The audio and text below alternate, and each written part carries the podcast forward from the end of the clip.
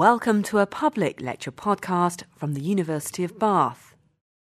In this lecture, Dr. Glenn Patrick of Rutherford Appleton Laboratory in Oxford will talk about how it's possible to probe the hidden universe and what particle physics can tell us about its secrets.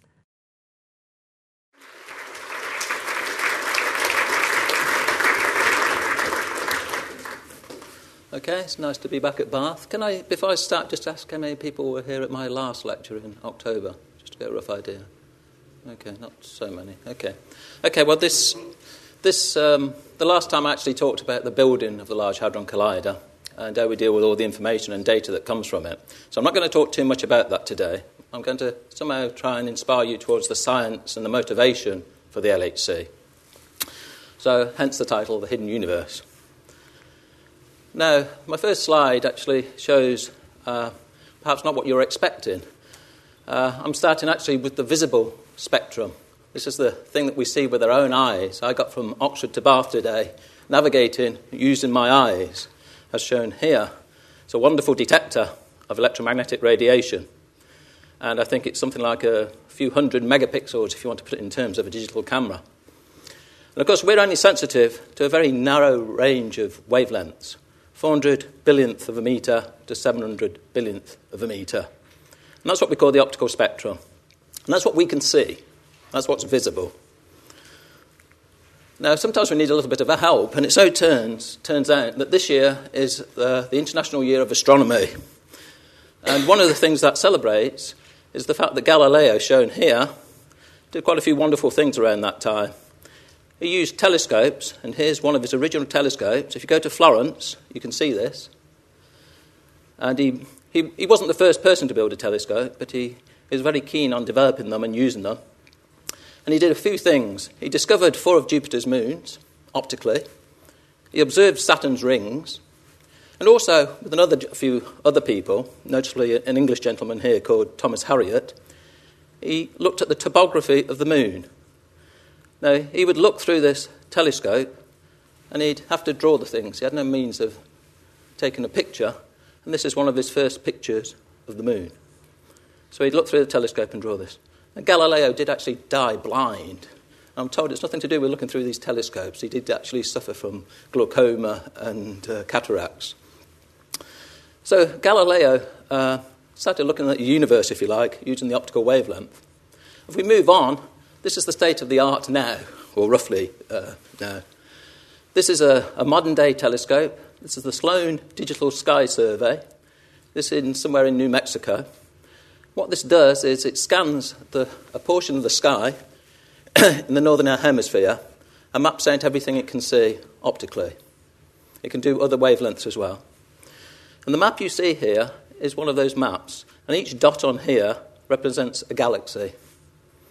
Now, we're told by astronomers that each galaxy contains 100 billion stars, and the universe is supposed to contain 100 billion galaxies. So, somewhere out there, there is something like 10 billion trillion stars. Sounds like a national debt or something, doesn't it? These mind blowing numbers that nobody really understands. but you only have to look at this. You know, this is, this is absolutely inspiring to think that we can see 2 billion light years deep into space and map this sort of structure. And cosmologists spent a lot of time trying to understand this structure. If you stare at it long enough, you see sort of strands and threads. There's something called the Great Sloan Wall. I have no idea which one it is, maybe there. so that's what you can do now, optically. You can do other things as well. The Hubble Space Scope is up there somewhere in space. Here's a picture of it now. And it's got a series of telescopes through the Hubble. And it can look in a very narrow range straight out into space for a long time. And this picture here represents the deepest image of the universe taken in visible light. And this goes back 13 billion light years. So the things near to you, the bright things, are things that are close by. The very faint things are approximately 13 billion light years away. Okay, so again, stunning what you can do with visible light. So that's just a, a cartoon, if you like, of showing what it's doing. It's looking back in time, and this is the sort of range it can get to. It can't get much, can't get the last bit right to the Big Bang. Now, of course, that's one viewpoint, the optical viewpoint, using the same wavelengths that I use with my eyes. There are other views that you can take. And over the 20th century, there are maps of the universe in the radio spectrum, in what else we got here? Infrared, mid infrared, optical again, X ray, and gamma ray. And these all reveal lots more information. For instance, that's the view of the universe with gamma rays. Gamma rays like intense light rays, if you like, with very short wavelength, something we can't see. and you can learn a lot about this because you notice there are pulsars here, and all these gamma rays seem to be coming from pulsars. And there's the Milky Way, and you can see it's very active in gamma rays. So there's something we'd never know about unless we looked in that wavelength. Similarly, this is probably perhaps the most important view of the universe, not the optical one. This is a map of the universe taken in microwaves. And this again is taken by a satellite sitting out in space. It's the WMAP satellite. And they've done a very clever thing. They've mapped the thermal background radiation left over from the Big Bang, the so called cosmic microwave background. There was a temperature, space is at around just two degrees up above absolute zero but there are minor fluctuations. And this shows all those fluctuations. You can see the scale is in um, microkelvin, millionths of a degree. So these tiny fluctuations. And the idea is that this is somehow measuring the fluctuations left over from the Big Bang. Why? Because at the Big Bang, you had quantum fluctuations right near to the Big Bang. And at a certain point, the universe became transparent to optical light, at least. And these fluctuations got frozen in. So even though we look now, 14 billion years later, these fluctuations still tell us something about the universe. And one of the most important things they actually do tell us is that from these measurements, you can calculate how much matter there is in the universe. And if you look at this graphic here, you'll see atoms 4.6%. So the normal stuff that matter is made up of is only 4.6% of the universe. The rest is something called dark matter. That means things we can't actually see or detect, but we know they're there by their gravitational force. There's a very strange thing called dark energy. Okay? So you look at the energy in the universe, only around 4.6% is due to atoms. So that's a mind blowing thing to begin with. Now, of course, you can look out into space, but you can also look in the other direction. You can't start trying to look into matter. So instead of using telescopes, you can use microscopes. And again, this shows you the idea. Now, in particle physics, you, will have to, this comes from quantum mechanics, but particles can behave like waves. And as you increase the energy of a particle, you actually shorten its wavelength. This is called the de Broglie relationship. It comes from quantum mechanics. You don't need to worry about that, but just accept that as you increase the energy, you shorten the wavelength of the incident particle so it gets smaller and smaller and can probe deeper and deeper into matter. And that's basically what this is showing. We could obviously probe this building with a fairly large wave. A big wave could fit in here. But that's not true as you go down through cells and atoms and molecules, uh, and certainly through nuclei. You have to have a n- smaller and smaller wavelength to look deep inside. Okay, so the first, likewise, whilst Galileo was building his telescope, Robert Hooke, very famous British physicist, was building microscopes. And he built the first compound microscope. And if you go up to Glasgow, I think it's the Hunterian Museum, is it in Glasgow? Uh, you'll find this. And this had a similar magnification. Now, um, Hooke was one of the first people to start looking at things scientifically. And he actually was the first person to use the word cell. I don't think he actually quite meant a biological cell like we, we mean today, but he coined the word, the word cell comes from, from his, his writings. And he was very fond of investigating things. He wrote a whole book, Micrographia, here. And I don't know you, as well as a good scientist, he was a pretty good artist as well.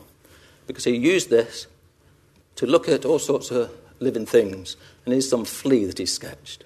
He's got a book all full of this. so that was the beginnings of, if you like, optical microscopy. Now, of course, that developed through the centuries, and things again changed when people realised they could use different wavelengths. And one thing that changed uh, life in, in science was the discovery of X rays. And these were discovered by Röntgen in 1895. Now, Röntgen, uh, not, he didn't publish too many papers, he published three or four papers, I think, but he's very fond of giving demonstrations. One of the first demonstrations he did was to um, x ray the hand of his wife here. He obviously thought there was no risk and he'd taken all the right precautions. And that's an x ray of his wife. He was even braver because he went to some fancy uh, entertainment evening somewhere, and there was a famous anatomist there. He invited him to come and he'd take an x ray of his hand. You can even see the ring on his hand here. So that happened about the following year. And this was the very first Nobel Prize in Physics in 1901. The very first Nobel Prize was for the discovery of X rays. Now, going onwards, the first fundamental particle uh, from looking into matter uh, was the electron. And here we see J.J. Thomson in the Cavendish Laboratory in Cambridge. And he used a device called a cathode ray tube. It's just like a television tube, or the old fashioned television, not the flat screen ones we've got now, but the old fashioned uh, big bulky TVs. And he had a cathode which emitted electrons. He could bend them and deflect them with an electric field. And he could even use magnetic fields if he wanted to bend them. From this, he decided that the electron was a charged particle and had a, char- a negative charge. And this is attributed to uh, the, the first discovery of the electron, like I say, in 1897. Now, through this lecture, I'll, I'll use the word electron volt quite a lot, uh, just so that you don't get too confused. Physicists have a nasty habit of using electron volts to measure mass and energy.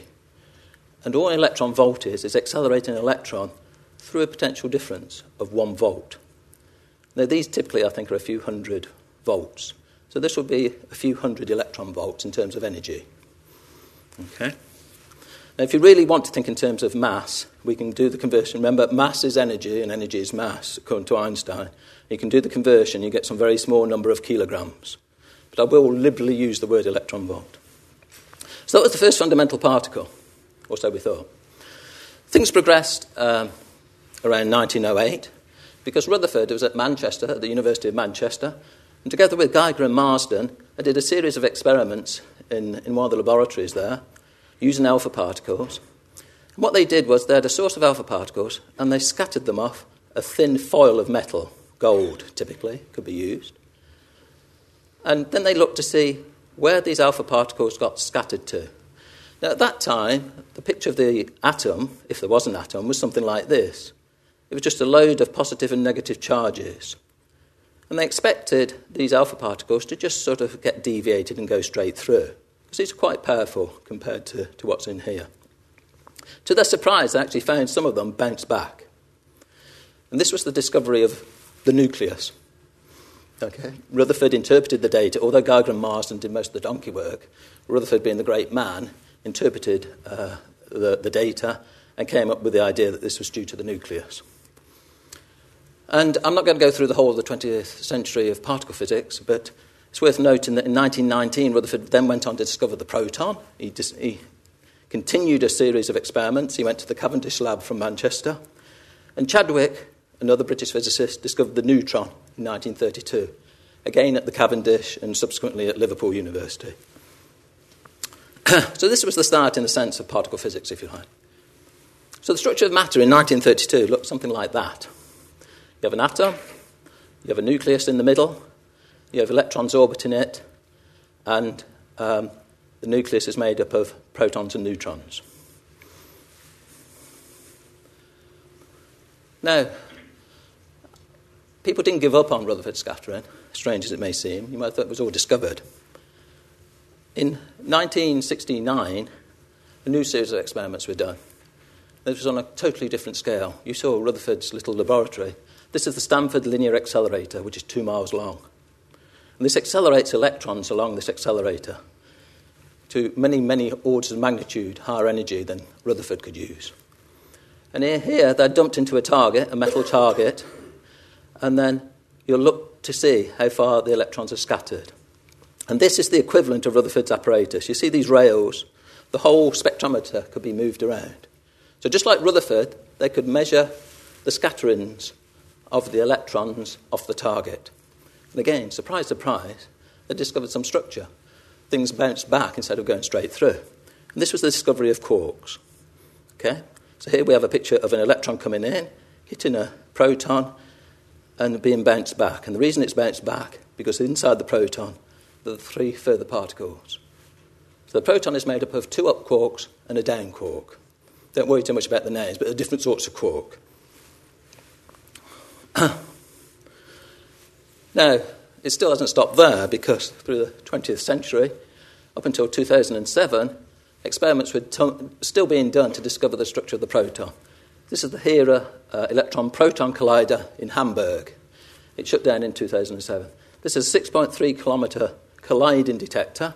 Protons go through this, sorry, protons go through here. This is a superconducting ring of magnets. And electrons or positrons go through this red series of magnets. And they're collided. Now, this is much more economic because the the accelerator is circular, so you can keep them going round and round. If it's a straight accelerator, you can accelerate them and just lose the particles at the end. You can't recover them. So you can keep colliding particles. And this showed that actually the proton, although it's made up of what are called three valence quarks, it's actually much more complicated. Inside, are, there's like a sea of virtual particles, and they're all swimming around inside the proton. So a lot of work has been done just to, dis, just to understand how the proton is made up. So at the simplistic level, we'd say, say it's made up of three quarks, but it is a bit more complicated than that. So the structure of matter around 1969, and, and, in fact now more or less, is this. We've got the atom, the nucleus. The nucleus is made up of protons and neutrons. Those in turn are made up of quarks, and we have the electron. Now, the thing to understand is that the electron and the quark are what are called point like particles. They cannot be broken up. They're fundamental particles. The proton is not a fundamental particle because you can break it up. Okay? and look at the size of them. By their very definition, they're very small. We regard them as point like. No structure has been detected. now, okay, uh, I spent a lot of time in the 90s working on this machine. This is called the Large Electron Positron Collider, or LEP. This is 27 kilometres in circumference. It's underneath Geneva, is Geneva Airport, and it's a ring of 3,000 bending magnets, 800 focusing magnets, and this accelerated electrons in one direction and protons in the, and positrons in the other. Now, these are both point-like particles. A positron is just the antimatter equivalent of the electron. Okay? So what we're trying to do is, is a picture of the accelerator inside. Now, this is the same tunnel that's used for the Large Hadron Collider. So this was the previous incarnation of what was in, in that tunnel.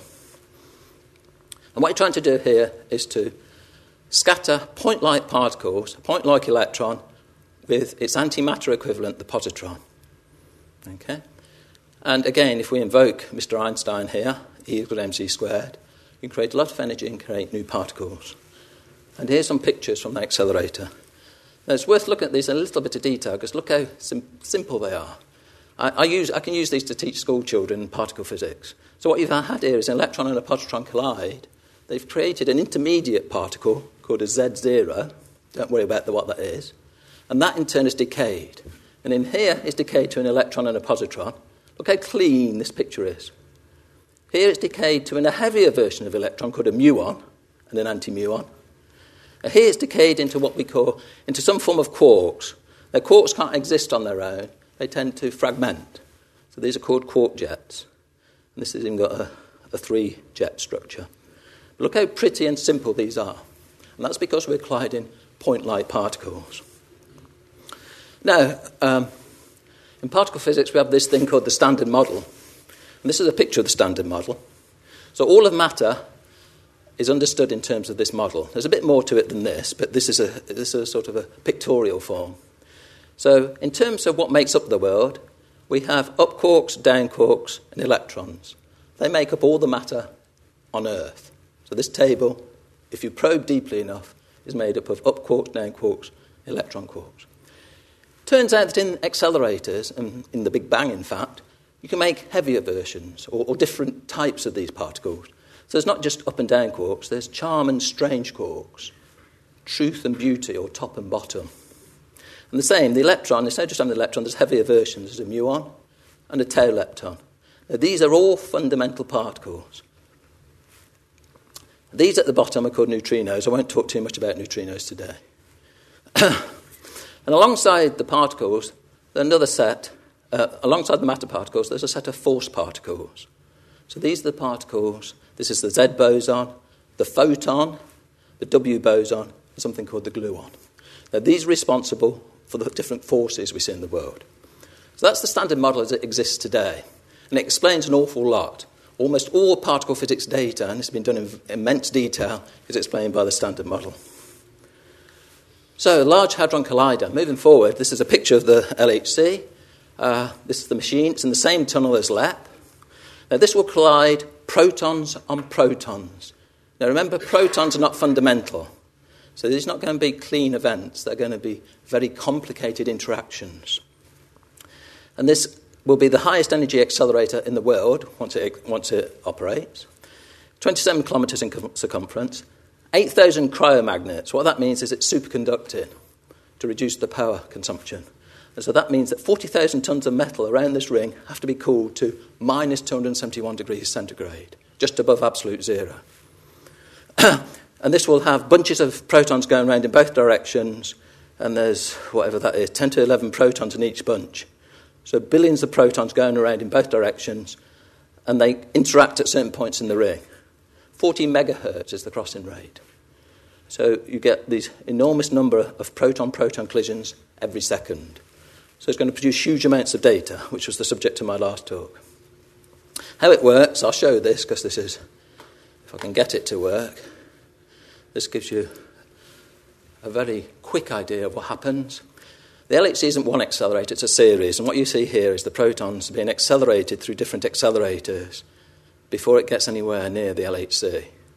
And when you've got enough of them, you inject them into the Large Hadron Collider.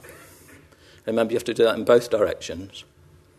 And again, you accelerate them up to the full energy, and at certain points, you collide them. And if you build an, an experiment around that point, you can detect what happens. Okay? So, in a nutshell, that's what the LHC does. Okay, so as I've already explained, uh, protons are messy things, right? They're full of quarks and other things, and when you interact them, you get complicated pictures. Now, look how this is an interaction between two protons. Now, look how messy that is compared to the ones I showed you from LEP earlier when you're just using electrons and positrons. And that's because it's full of quarks that are interacting. And not only that, the LHC is a fierce machine. It's operating at such a rate, you get lots and lots of events and interactions happening at the same time, and they get overlaid. so it's going to be rather difficult to understand some of these things, I think. Now, how do you look at these interactions? Well, you build very large detectors. There are two general purpose detectors. This is the Atlas experiment. This weighs 7,000 tons, by the way. Here's the picture of a person down here. Huge things, right? And the beams come in and interact. One proton will come that way, one proton will come that way, and interact. And you build this concentric shell of subdetectors all around the interaction point to try and detect what's happening. That's the challenge. Here's another experiment. This is the CMS experiment. I briefly worked on this experiment. Uh, this again is a general purpose detector. Again, you'll see the beam pipe coming in, and you see these concentric layers of detectors. Here's another view to give you an idea of its size. Again, the sort of British Standard man is down here. And this has been split apart. You see there's end cap, there's a barrel sort of region, and there's end caps. So what you want to do is strain the interaction so you can detect everything that's happening there. Because if you miss something, it might be the thing that you're looking for. That's a real picture of the barrel part of CMS. Um, it's in an underground cavern, 100 metres underground. The accelerator is underground. And you can see these concentric layers. The beam will go in that way, and there'll be a beam coming in the other direction. Around here, you see these different layers of detectors. To give you an idea, that's, those are the different layers. In the middle, you have something called a tracker, which actually tracks particles, surprisingly enough. Then you have things called calorimeters.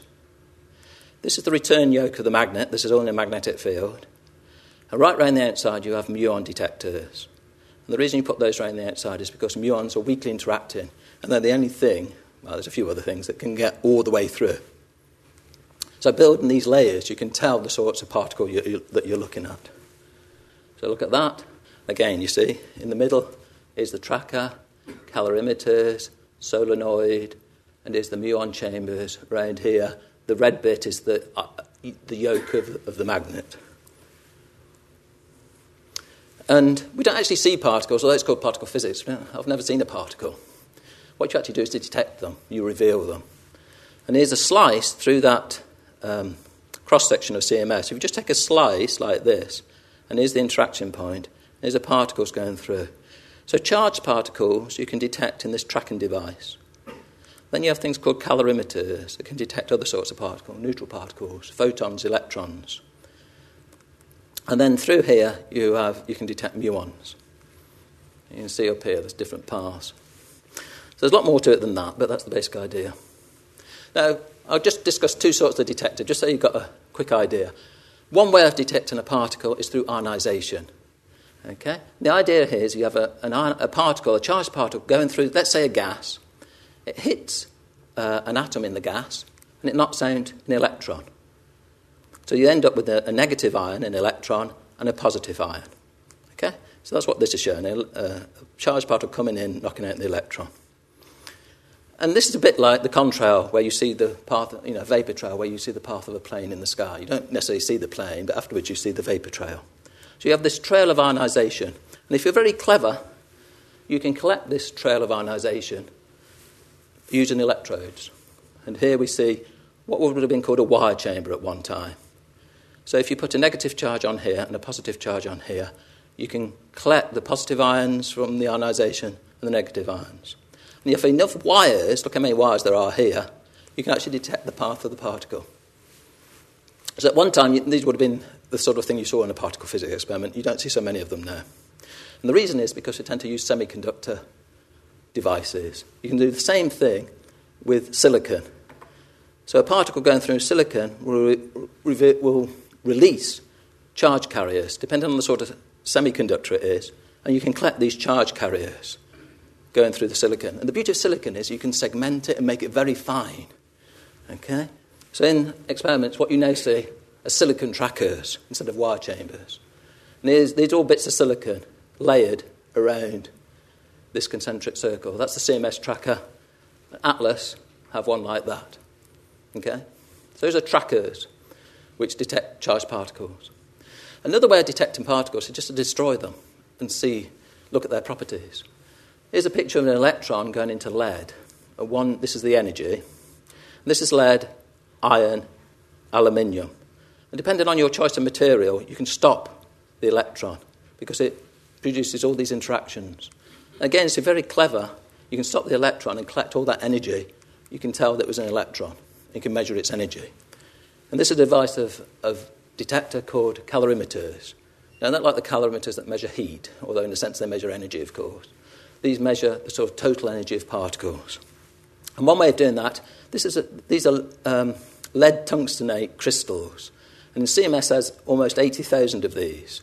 And these all point at the interaction point, and they can measure the energies of electrons and photons. you can do the same thing with lead glass. You know, lead crystal that you drink out of, you can make detectors out of lead crystal. Because lead crystal has some very good properties. It's very dense because there's a lot of lead in it, but it's also transparent and has a high refractive index. And if you put these photodetectors on the end, you can detect the particles. So these are sort of all being installed there, and then they're all being put uh, probably behind these plates in there. That's the calorimeter. It's one of the endcap calorimeters. Okay, so that's a brief discussion of the experiment. So, what's the LHC supposed to do? Okay, what's its aim? Now, like I said, in particle physics, we have this thing called the standard model. We've got these generations of particles, and these all seem to be fundamental particles. We think we understand the forces, but there are a few problems with it. First of all, although it's a, a model or a theory, it requires 18 input parameters to be put in by hand, by measurement. Things like the electron mass, it knows nothing about the electron mass. Things like coupling constants, how particles interact with one another. There are at least 18 of these, perhaps, and a few others, that have to go in. And that's never satisfactory for a theory. You should be able to calculate it from within the theory, or should predict them. gravity is not included. In all the time I've spent in particle physics, I've never actually looked at gravity. Um, the reason is because it's the weakest force. And it doesn't influence the interactions that we see in particle physics so far. Why are there these three generations of particles? Why don't you just have this one copy that we see in the everyday world? Why are there these three generations? That's not understood. Why aren't there four? Why aren't there five? Why isn't there one? Are these particles truly fundamental? We think they are. We can't see any structure. What is mass? This will be something to do with the Higgs particle, which is shown here. Where's the missing antimatter in the universe? This doesn't really explain it. You can include the antiparticles in the standard model, that's fine, there's no problem with that. But it doesn't explain why we don't see any antimatter in the universe.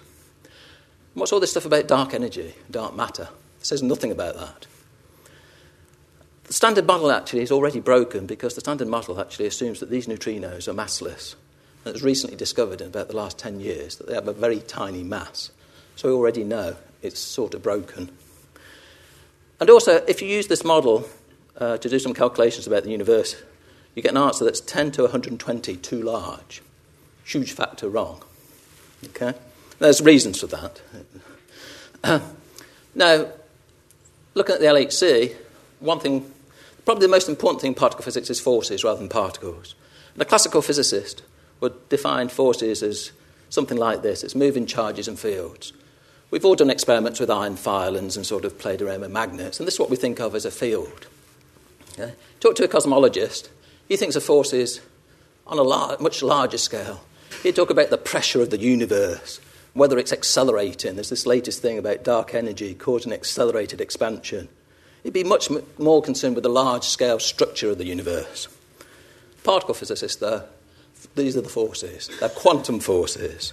And in nature, when we talk about the electromagnetic force, although we can play with magnets and motors, at the fundamental level, this is what's happening. Here, a photon is being exchanged between two particles. And it is the photon, this exchange particle, that is responsible for the force. So this continuous exchange of photons that is generating an electromagnetic interaction. So if I cut this computer down, eventually that would be what was going on. Because we think in terms of current and everything else. But if we actually probe deep enough. So the force carrier for the electromagnetic force is the photon. The force carrier for the weak force, this is the force responsible for radioactivity, is the W boson and Z boson, shown here. Now, these are heavy. Okay? And it turns out the range of the force is proportional to 1 over the mass of the particle. So you've got a photon which is massless, so the range of the electromagnetic force is infinite. We know it gets weaker, but we know using radio or mobile phones you can communicate with people over vast dis- distances. It just gets weaker and weaker. But radioactivity is really a short range force, and that's why these exchange particles are heavy. Strong interaction is a little bit different. I won't go into that, but the, the exchange particle there is a gluon. The gluons have special properties, and I don't have time to discuss those. So there are three forces, but there's a fourth force. What about gravity? It doesn't appear. now, another thing to realise is that space is not empty. The classical vacuum, if you think classically, is just an empty space. You take all the matter out and there's nothing left. We've all got this idea of a vacuum pump and you end up with nothing. But in reality, there's no such thing. If you go to outer space and you took all the stars and all the atoms out, you'd still be left with something. And that's because you can have virtual particles. Particles just like in the proton I mentioned earlier, you had the sea of particles. You have these virtual particles being created and annihilated all the time. And this is allowed because it happens very quickly. But there's enough of them in the universe, of course, that you can add up all this energy, and this is the thing that we actually get wrong by an order of magnitude, 120 orders and a magnitude wrong. Okay? Because dark energy, the thing that's been observed, has been measured. And there's a, there's a measurement down here. There's this thing called the cosmological constant. It's the thing that Einstein put in to his equations to keep the, the universe steady in the days when we had the steady state theorem. Now, of course, it's put in more to try and explain uh, what's happening to things like dark matter. So this thing is the cosmological constant. And it's quite, actually quite small. I mean, that's, that's just telling us that there's 74% of dark energy. but we get the answer wrong by this huge factor. So there should be something cancelling this out. Because all we want is a little bit of energy left over to explain the, the dark energy. So there's a question there what is dark energy? And I, I don't have any answers, I'm afraid. Now, so what will the LHC discover? Well, one of the big things that we'll look at is this thing of mass. Now, it came as a bit of a shock to me, to be honest, that I'd spent all these years doing physics and didn't understand something as simple as mass. But apparently I don't. And the reason for that is because if you look at a proton, the mass of a proton is mainly made up of its constituents. These quarks are moving around, and there's a binding energy. So the mass of the proton is mainly made up from the motion of the constituents. Okay? But for fundamental particles like the quarks or the electrons, it's been a mystery how they actually acquire their mass. Why is it a mystery? Well, if you look at the particles, the W boson is supposed to be a fundamental particle. It has a mass of 80 billion electron volts. You look at an electron, supposed to be a fundamental particle, has a mass of 511 electron volts. The neutrino has a mass of less than 2 electron volts. The photon is supposed to have no mass. Why? What's happening here? Enter Professor Higgs from Edinburgh. It's a picture of him on his visit to CERN.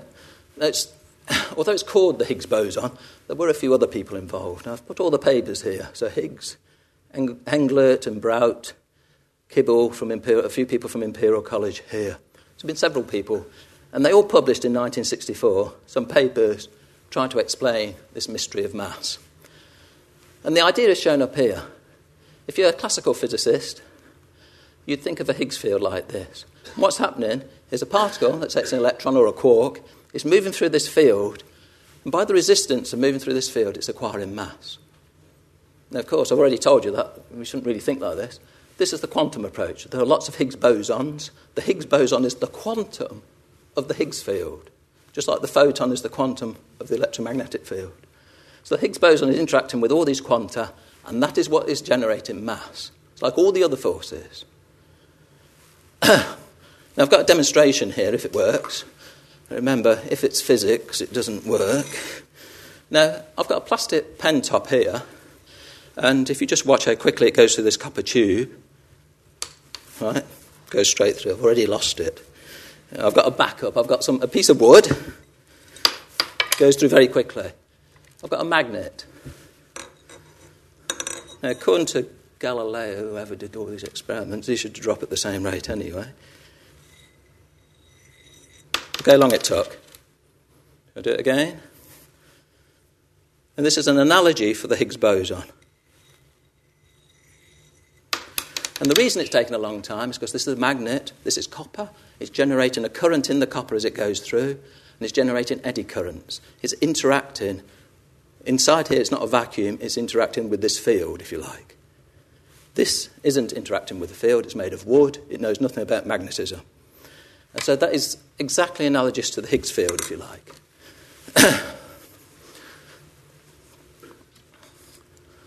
and, okay, this is a bit of a complication, but the Higgs field actually pervades all of the universe. That's the first thing to know. And there's a funny sort of shape to it. Most fields, at, uh, at their zero, when they're at zero field, they have zero energy. But the Higgs field has this funny Mexican hat shape. It turns out that the Higgs field is non zero in its sort of vacuum state. Okay, which is what you want. You actually want the vacuum to have this sort of non zero thing so you can interact with it and give these masses. So, this is another field that's out there in outer space somewhere, supposedly. We haven't discovered it yet. Now, searching for it. So, how will we find it? Well, it turns out that an awful lot of work has been done already on looking for the Higgs boson. At the previous accelerator I worked on, it was looked for, and we can actually. One of the problems is that the theory does not actually tell us, predict the Higgs mass, which is pretty useless for the theory in a sense. It can be almost anywhere. But over the years, it's been cut down to a fairly narrow window. We know it has to be above a certain energy, otherwise, we would have seen it at LEP. Okay? And we're starting to see effects from, from the Higgs boson. So we think we're very close, hence the excitement for the LHC. And these are different pictures. The Higgs will decay into different particles if you create it. Here it's decaying into four leptons. That's like four electrons. No, this is four muons, sorry. One, two, three, four. It's decayed into two photons, and here the photons here. And this is a more complicated decay. And you see, people spent a long time simulating this, trying to understand it, so that when we finally get the data, we might actually be able to discover it. So the Higgs actually is one of those things that most people think has a good chance of existing. And if it doesn't exist, then that's news in itself because the whole theory depends on this now. Now, the next thing I'd like to talk about is this thing of unifying forces. Um, Einstein, Einstein spent his latter years trying to unify all the forces of nature. He failed, and we still haven't done it, so it's a pretty tall order. And here you see the different forces magnetism, electricity, the weak force, the nuclear force, and gravity. Now, some of these have been unified. We know that magnetism and electricity are the same thing. It's what we call electromagnetism. This is Maxwell's equations. And in fact, there's a quantum version of electromagnetism uh, discovered by Richard Feynman. This is called quantum electrodynamics, QED. The weak force has actually been combined with the electromagnetic force into something called the electroweak force. And the nuclear force also is pretty well understood. There's a quantum theory called QCD, quantum chromodynamics, and that these can be unified at this sort of scale, at this sort of energy. Now, the big puzzle is gravity, because gravity, Newton and all these people thought they understood Galileo, Kepler, thought they understood gravity, and we have that sort of Newtonian version of gravity. We also have Einstein's version. but gravity, it is predicted, will not be unified until way up here. Now, these are what are called the Planck units. When the universe was created, we have these wonderful units to sort of describe the situation close to the Big Bang. So, one Planck length is te- very short, 10 to the minus 35 metres. In terms of time, 10 to the minus 44. In terms of energy, huge amount of energy. And in terms of temperature. So, these Planck units are right up here. They're only achievable at the Big Bang. now, the whole point of, of, of, a lot of particle physics is trying to unify all these forces. It's thought they're all one force. And one of the problems is that both the quantum and gravitational effects become important. And we don't have a quantum theory of gravity. There is no quantum theory of gravity. And even if we did, the particle, the exchange particle, the graviton, has not been discovered. So, very little, we know very little about gravity, it turns out. In fact, it gets worse because you've tried to develop these theories, they become what's called non renormalizable. That's just a fancy word for saying they're full of infinities.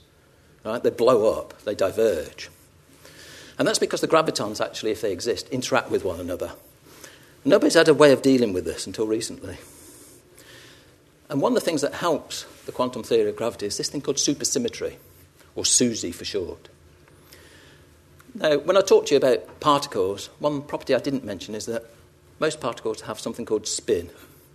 There's a quantum mechanical property, and they spin. And there's two sorts of particles. Matter particles have a half unit of spin, they're called fermions. Doesn't matter about the name, but they have a half unit. Force particles have integer units of spin, so a spin of one or two or three. And they're called bosons. That's why the Higgs boson is called the Higgs boson, because it has a spin of, of zero. Then, supersymmetry, every particle that exists has a heavier shadow partner. And each force particle has a matter particle, and each matter particle has a force particle associated with it. So, for instance, the electron, a supersymmetric particle equivalent to the electron, is called the selectron. It gets worse, actually. The quark is called the squark, and there's a really good one. The W is the wino, you know. And likewise with the graviton, there's a gravitino. So there's a whole new family of particles. Oops, sorry. Shown here. Now, why haven't we seen these? It's because they're very heavy and we haven't had enough energy to create them so far. And it's thought that the LHC might, just might, be able to create them. And supersymmetry helps in the theory because the gravitino, this thing here, helps to cancel some of those nasty infinities in the theory. Just turns out right. that If that exists, some of these infinities disappear. so, mathematically, it's a good thing. And in fact, this is all tied up with string theory, which I'll discuss briefly in a minute. So, what's going to happen is what you should see is instead of just the standard model particles like this, you see a whole new family like this. And this is related to dark matter because the way these particles decay is they eventually decay to a, a particle at the bottom of the decay chain. And that particle is called the lightest supersymmetric particle, or LSP. And they're supposed to be stable and heavy and should have been around since the Big Bang. So if the universe is full of these LSPs, that could explain some of the missing dark matter. and that's similar to the photons in the cosmic microwave background that I showed you earlier. There should be this sea of, of, of supersymmetric particles which are out there. How would, we, how would we see it at LHC? Well, that's a picture. Actually, you, in a sense, you see very little. What you tend to see, this is a simulation, obviously, this is a simulation projection of a, a pair of supersymmetric particles, and they've decayed here, and there's an awful lot of missing energy. One of the reasons for building this complicated apparatus is that you don't miss anything, but something is missing. There's a lot of missing energy, and that's because the supersymmetric particle, the LSP, is so weakly interacting, we can't detect it. So the signal for supersymmetry will be a large amount of missing energy. We go to all this trouble of building all this apparatus, trying to detect everything, and then the signal for this will be, oh, we've added up the beam energies, we've added up all those particles, subtracted them, and there's a large amount of missing energy. And that's telling you that something's missing. You've created something that you can't detect, if you like. There's a bit more to it than that, but that's the basic idea. Okay, so moving on, if we want to take this further, um, in the 1960s, there's a gentleman called Veneziano at CERN who came up with this idea of the original idea of string theory. This got developed through the 1970s and 80s by Mike Green, uh, who's at Cambridge these days, and John Schwarz. And they said, oh, this is all wrong. You're looking at particles. If you go deep enough, you'll see something called strings. So instead of the fundamental component of matter being a particle, it's something like this piece of string. Problem is, look how small they are. The quarks are 10 to the minus 18 meters. This is, you know, this is really in the realms of the quantum world. and the idea is that, whereas we talk about particles, what we should really think of is these strings vibrating. And depending on how they vibrate, it gives you a different particle. That's string theory in a nutshell. That's about all I understand about it, to be quite honest. but it's tied up with all this thing about extra dimensions. Which, again, if you read a lot of science fiction, you come across extra dimensions a lot, don't you? Well, it's an old idea.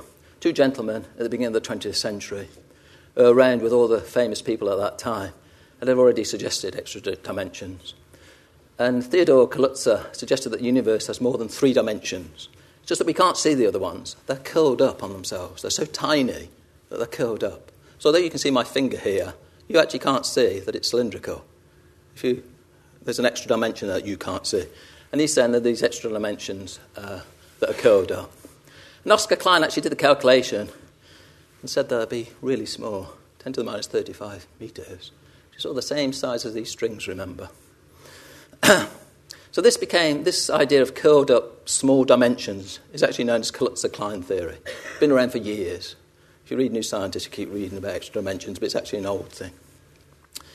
And here's a picture of how, obviously, you, you, know, you can look at what I've just said to you. My finger could actually contain an extra dimension, basically. It's just that the dimensions are curled up very, very finely. And this is the best thing I can do about visualizing extra dimensions. String theory works in something like 11 dimensions. Now, I don't know how that works, to be honest. But mathematically, mathematicians talk about Calabi um, manifolds. This is supposed to be some sort of pictorial representation of 10 or 11 dimensional space. So, what you're thinking of is at the quantum level, at these very small distances, that matter really, these strings vibrating in all these weird dimensions. Now, this poses a problem, doesn't it? Because there's no chance we're going to be able to see these, not even with the LHC.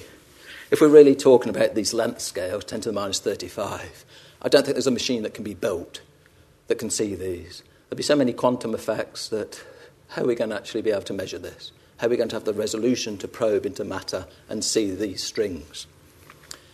Now, it turns out there is a get out clause. It was actually found very recently in 1998 that gravity, although we talk about gravity, gravity is one of those forces that has not been tested very well.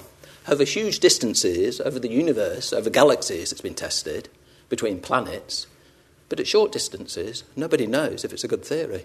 Amazing as this seems, and in 1998, these gentlemen here discovered that no measurements have been made at less than a millimetre. Okay? So we don't know that if you bring two bodies together and could get them closer than a millimetre, we don't know if gravity is actually a good theory at those distances. And the reason's sort of obvious if you think about it. The experiments are very difficult. Because how do you bring two bodies together that closely? It's easy with large bodies, but you've got to get them, got to have these perfectly formed bodies and do the measurements at very short distances. Now, there are experiments that exist, and they've gone a bit below the millimetre, the fractions of a millimetre. They're tabletop experiments, but they're very difficult to do. And so there are theories that exist now that suggest that gravity might actually be different at these short distances. We've got no, uh, no proof that gravity actually has the same properties as it does over large distances. Now, gravity has this famous inverse square law, falls off as 1 over r squared. But that is not known whether that works at very short distances, only over large distances. So, anyway, these theorists leapt on this. So they said, ah, okay. So you can have extra dimensions, and they can be larger than 10 to the minus 35 metres. They can actually be anything from a millimetre downwards. They're larger than a millimetre, we would presumably have seen them maybe. And their idea is that everything we know is actually confined to three dimensions of space, except for gravity. And that's what this is supposed to show. This shows our universe with space and time in three dimensions in what's called a brane. And it shows two particles interacting, let's say a particle collision, and releasing, let's say, a graviton. And the graviton is escaping into one of these extra dimensions. And this is ex- supposed to explain why gravity is weak. It's because we don't see all of the power of gravity in our universe. It's disappear- some of it is disappearing into this extra dimension. And it actually gets a little bit better because it turns out that in string theory, gravitons are these closed strings. You see, though, that is perfectly closed. And they can wander through all dimensions. Other particles are open strings, like an electron or a quark. And they can only be stuck to this three dimensional brane here. There's sort of some sense to all of this. so, what does this solve? Well, it means that LHC does have a, a chance of probing these extra dimensions for a start off.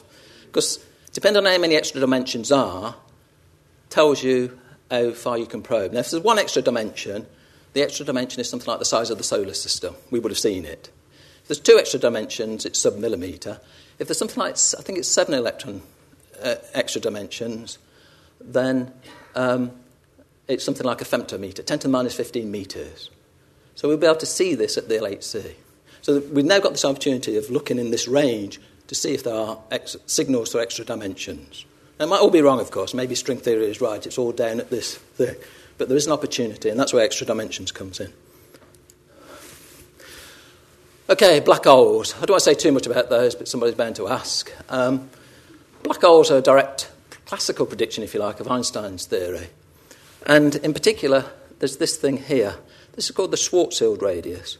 And all this is saying is that if you compress an object enough below a certain radius, it will become a black hole. Now, you could compress the sun. Now, the radius of the sun is 700,000 kilometres. If you compress it to three kilometres, a radius of three kilometres, you would create a black hole. The Earth is something like six and a half thousand kilometres. If you compress it to the size of a peanut, nine millimetres, that would create a black hole. It's the same with quarks. You can do this with anything if you like. You can do the, do the calculation. If you take a quark pair, which is roughly this size, and compress them to this, you'll get what's called a black hole. Now, I don't know about you, I think the chances of getting down to here are pretty remote, to be honest. But there is a theory and again, I show some of the authors, 2001, black holes at the Large Hadron Collider. And I think I've got a simulation of one. It would look like something like that. You, if you can do it, and there are great doubts whether you ever could, you create this black hole, it'd be a mini black hole, it'd be tiny, absolutely tiny, and it would evaporate by what's called Hawking radiation. All that means is it decays into lots of other particles. Stephen Hawking dis- discovered this thing that black holes can radiate. So it would look something like this. But this is highly speculative. And this is right on the boundary of, of what's likely. Okay, so coming to the end now. So that's mainly those general purpose experiments are looking for the Higgs boson and supersymmetry. If they're very lucky, they might find extra dimensions. Some of the more specialist experiments are looking for where's the missing antimatter. If we believe the Big Bang, we had a Big Bang, we created particles and antiparticles, they would have annihilated, surely, if we created equal equal numbers of them, we would have ended up with nothing. Why do we exist? And the answer is that there's some asymmetry between the matter and the antimatter. So you notice you've got more, more matter here than antimatter. Something's happened. So they all annihilate, and you get a lot of energy, which we see in the cosmic microwave background, and you end up with just a little bit of matter left over. That's us. So that's the theory. Okay? In fact, if you look in the universe, the, the number of protons to the number of photons is one in a billion. So this sort of hangs together that somehow there was this asymmetry between matter and antimatter. It annihilated, and you got a bit left over. And you can measure these asymmetries. If you look, and people have been looking for the last 50 years, you only see an asymmetry in two places. Okay, so this, okay, I should have explained the standard model also includes antiparticles.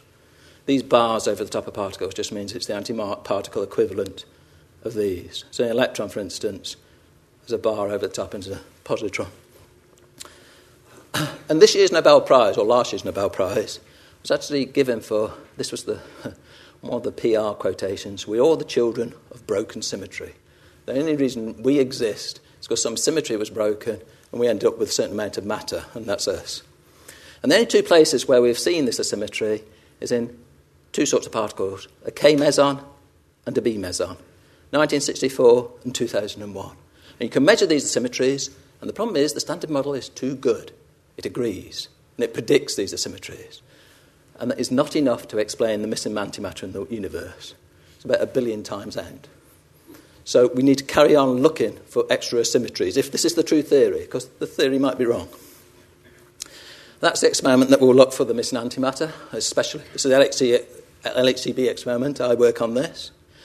And this will produce a thousand million of these B mesons every year. So we can really test this idea of, of these asymmetries. Something else that will produce at the LHC, t- I've talked about colliding protons. In fact, it will also collide other things. It can collide lead, lead ions. Now, lead has an atomic weight of 208. Huge number of protons and neutrons against a huge number of protons and neutrons, accelerated to high energies and compressed. And you get what's called, if you're lucky, a quark gluon plasma. And there's supposed to be the matter that existed very, very close to the start of the Big Bang. And you can actually get free quarks here for a brief moment of time. It's like a liquid full of quarks. Now, normal matter, we can't see these quarks. But there's some hopes that we'll see this quark gluon plasma at the LHC. In fact, it's sort of been discovered already. And that's why, because it's been done at another accelerator. And this is gliding gold on gold. So atoms of gold colliding with atoms of gold. And look at the huge number of, uh, of particles you create. And that's at the relativistic heavy ion collider in Brookhaven. So the thing at the LHC will look something like that, except far worse, far more complex. So why is this important? Well, like I said, this quark gluon plasma really was a state of matter supposed to exist just after the Big Bang. It's only after that that we got nucleons, nuclei, atoms, and things developed into the world we see today. And they're also important in neutron stars. Neutron stars are supposed to have quark gluon plasma deep inside because neutron stars are very dense. So it's postulated that it exists there as well. And that's the experiment. That's a picture of the experiment that we'll look at this quark gluon plasma. It's not. This is when the, this is a big magnet. Look at this huge magnet here. It's not got the detectors in the middle. And that's called the ALICE experiment. Okay, so to come to the end of my talk, um, the LHC should have been up and running. Uh, this, um, you know, certainly by now. Um, last year there was a great fanfare. The machine was commissioned. And it worked very well for a few days, but then there was an incident, as you might well be aware. And what actually happened was that uh, there was a bad electrical connection. And because it's a superconducting machine, once you get a resistance in the machine, it starts to quench. The magnets start to quench and have to release their energy. There are all sorts of safety systems that did kick in, but they weren't quite good enough. And you can see here the damage done to the magnets. These are the connections between two magnets. And here. And this was inside the, the tunnel. There's lots of black stuff around after, after the incident. And what happened is uh, everything worked, and there's a certain amount of, that, because it's a superconducting machine, there's lots of helium there. And the helium has to boil off and evaporate. And there were pressure relief valves around the ring, but they weren't quite good enough. So this helium actually caused a lot of this damage. The fact that this helium had to go somewhere, like a sonic, sonic boom going around the accelerator, had to go somewhere under great force, and the valves weren't good enough, so it caused a lot of damage. So this has been repaired, and the current schedule for the LHC, uh, this only came out uh, last week. There's a workshop in Chamonix in France where all the possibilities and all the options are discussed. And the current plan now is to actually start almost a year later. The first beams will be the end of this September this year, collisions late October. Now, normally what happens is the accelerator shuts down for the winter to save energy because fuel co- uh, energy costs are high. It will actually start operating then for a full year from October. So, trying to make up for lost time, basically. Okay, there will be a break for Christmas, I think, but uh, um, so that's that's the situation. And remember, one of the problems with the machine, because it's superconducting, you have to cool the whole ring, all this ring, to this temperature. And you can see here some of them are a bit red and a bit blue at the moment. There's only one at the right temperature. So the whole ring has to be cooled down. It takes six weeks to cool down to begin with. So technically, this is a huge challenge, and we shouldn't perhaps be too surprised that when we first start using it and get, you know, getting used to the conditions, we have a few problems. And I think that's it. Thank you very much.